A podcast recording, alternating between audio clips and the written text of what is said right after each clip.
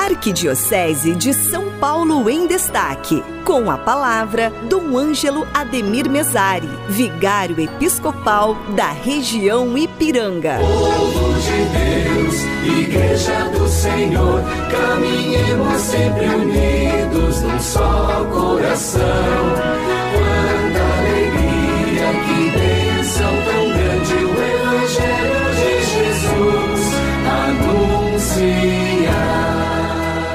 Boa tarde a todos, saúdo na paz de nosso Senhor Jesus Cristo, muita paz, muito amor, muita esperança. Saúdo a você, Cidinha Fernandes, e a todos os queridos amigos e ouvintes da Rádio 9 de Julho, nesta quarta-feira deste programa Em Família.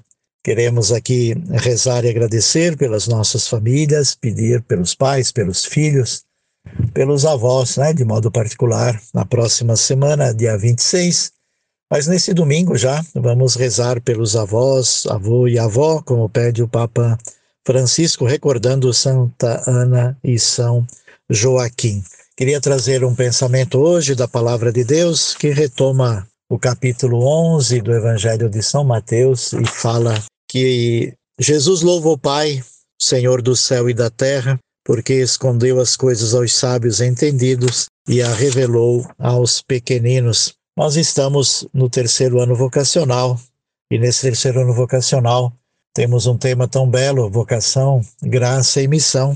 Um lema: corações ardentes e pés a caminho. E é justamente essa revelação do amor de Deus em Jesus Cristo que na igreja se revela hoje em cada um, cada uma que vive a sua vocação e a sua missão. Crescer em nós sempre essa confiança de que Deus está sempre conosco e a cada dia, em nossa casa, em nossa família, vai revelando o seu amor. Em nossa casa, família e comunidade, temos tantas vocações, tantos ministérios, tantos serviços. Vamos rezar hoje pelos ministros ordenados, e a eles também é revelado esse mistério do reino, deixar tudo para seguir Jesus, recordar os consagrados e consagradas que vivem os conselhos evangélicos. Também eles compreenderam essa grandeza do reino de Deus, são simples, pobres, humildes, que querem também nossos leigos e leigas, cristãos leigos e leigas, menina, que vivem no seu dia a sua vocação batismal, o seu caminho de santidade, a sua vocação matrimonial, em particular, a sua vocação familiar. Deus revelou essas coisas, e essas coisas são os mistérios do reino. E o mistério do reino é a salvação em Jesus Cristo, a boa nova que nos salva e nos liberta essas coisas que escondidas, aqueles que não aceitam a Deus, não aceitam também hoje a igreja, aqueles que se consideram entendidos, mas a esses pequeninos que queremos ser todos nós e é chamado a ser toda a humanidade, possam então compreender, acolher e viver a pessoa de Jesus, amá-lo, sobretudo, o seu evangelho, no caminho que a igreja que vai revelando aos poucos. Os pequeninos, sabemos, são os pobres, tanto material quanto espiritualmente. O Papa Francisco nos fala dessas periferias existenciais. Vamos louvar o Pai, porque também a nós revelou, mostrou, fez conhecer esta graça. Nós tivemos a graça de conhecer Jesus Cristo e desde o nosso santo batismo, vivendo a sua vida nele e também na igreja, podemos então testemunhar o seu amor e as suas misericórdia. Na nossa pobreza, na nossa docilidade, compreendemos e acolhemos essa sabedoria divina que precisa, antes de tudo, de amor, de compreensão, de doação. Então, que a palavra de Deus, eu te louvo, Pai, um hino de gratidão, um hino de louvor.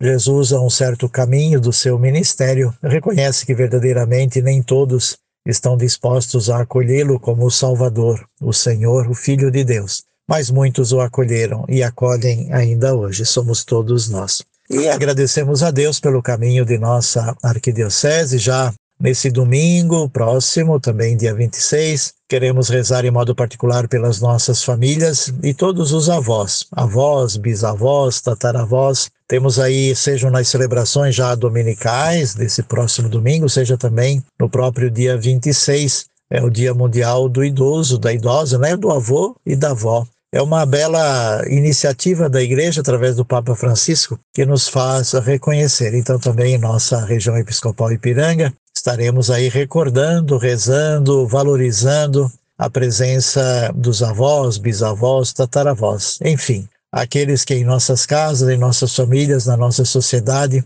devem ser acolhidos no seu amor, na sua sabedoria, mas, sobretudo, rezar também por aqueles que são excluídos, abandonados, quantos deles hoje não têm o reconhecimento. Vivemos numa cultura também do descarte, e é esse o objetivo e a intenção do Papa Francisco.